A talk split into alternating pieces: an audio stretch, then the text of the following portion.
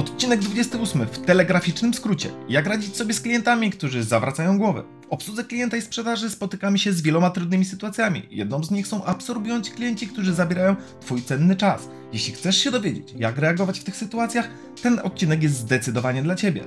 Pierwsza technika, czyli jeżeli klient jest absorbujący i przechodzi z tematu, gdzie opowiada Ci całe swoje życie, kiedy marnuje Twój cenny czas, w pierwszej kolejności, punkt pierwszy, zauważ, pokaż, że widzisz i okaż jemu empatię.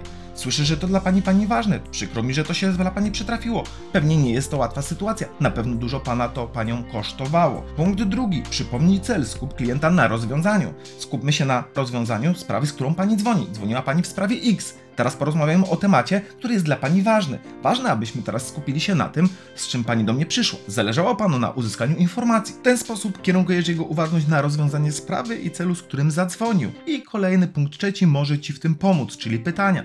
Wspominał pan o tym, że zależy panu na XYZ. Proszę mi powiedzieć więcej na ten temat. Chciał pan dowiedzieć się, w jaki sposób można zrealizować projekt X. Proszę mi powiedzieć, co do tej pory udało się panu z tym zrobić. W ten sposób bardzo mocno kierunkujesz go na rozwiązanie danej sytuacji. Pokaż. Kolejny punkt czwarty. Czym możesz klientowi pomóc? To, w czym mogę panu pomóc, to. Słyszę, że to jest dla pana ważne. Jednak ja mogę wesprzeć pana w temacie XYZ. Niestety, w sprawach prywatnych nie mam możliwości pana wesprzeć. To, co mogę zrobić, to najlepiej rozwiązać sprawę, z którą pan dzwoni. Nie mam doświadczenia w tych tematach, o których pan mówi. Jednak wiem, jak szybko rozwiązać sprawę związaną z. Czyli pokazujesz klientowi, co możesz zrobić, a nie wchodzisz w jego prywatne tematy. Punkt piąty. Upewnij się, że sprawa została rozwiązana. Czy w takim razie udało mi się odpowiedzieć na pytanie dotyczące XYZ? Czy ma pan już wszystkie informacje dotyczące tematu, na który rozmawialiśmy? Chodzi o to, żeby klient miał pewność, że sytuacja została rozwiązana. Jeżeli zdarzają się takie sytuacje, że klient dzwoni bez potrzeby i zawraca tobie głowę, tu przyda ci się technika RPZ. Rozwiąż, poinstruuj, zweryfikuj. Ale zanim o technice, to krótko o tym. Pamiętaj, że czym dłużej pracujesz w obsłudze klienta i sprzedaży, tym bardziej dla ciebie pewne rzeczy są oczywiste i może być to przez ciebie oceniane jako błahostka. I wtedy niestety twój ton głosu wpływa na to, jak klient postrzega twoją obsługę. Przechodzimy do techniki RPZ.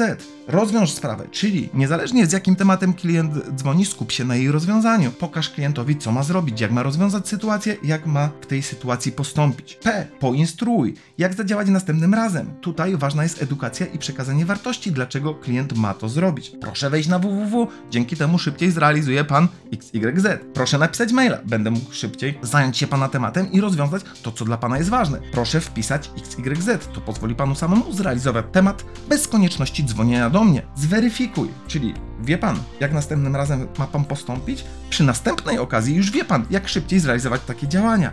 Bardzo prosta technika, skuteczna, która edukuje klientów, daje im wartość i pozwala, żeby nie dzwonili z drobnymi sprawami. Klient pyta o Facebooka. Jak wtedy reagować? Możesz założyć konto służbowe, jeśli tego nie masz w standardzie. Możesz tak naprawdę w pierwszej kolejności wyjaśnić. Tak, mam tylko używam go jedynie do kontaktów prywatnych. Tutaj nie skupiamy się na tym, czego nie możemy zrobić, tylko w drugiej kolejności podajemy klientowi rozwiązanie. Najlepszym sposobem kontaktu ze mną będzie e-mail, telefon, WhatsApp czy cokolwiek innego. I punkt trzeci, zakontraktuj klienta, możemy się tak umówić, to jest dla Pana w porządku. Dzięki tym trzem krokom jesteś w stanie skupić klienta na tych kanałach komunikacji, na których Tobie zależy.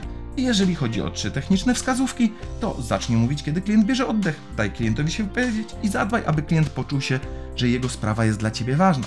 Jeśli chcesz pogłębić temat, zapraszam do pełnometrażowego odcinka, a to by było na tyle w 28 odcinku w telegraficznym skrócie, czyli jak radzić sobie z klientami, którzy zawracają głowę. Do zobaczenia w kolejnym.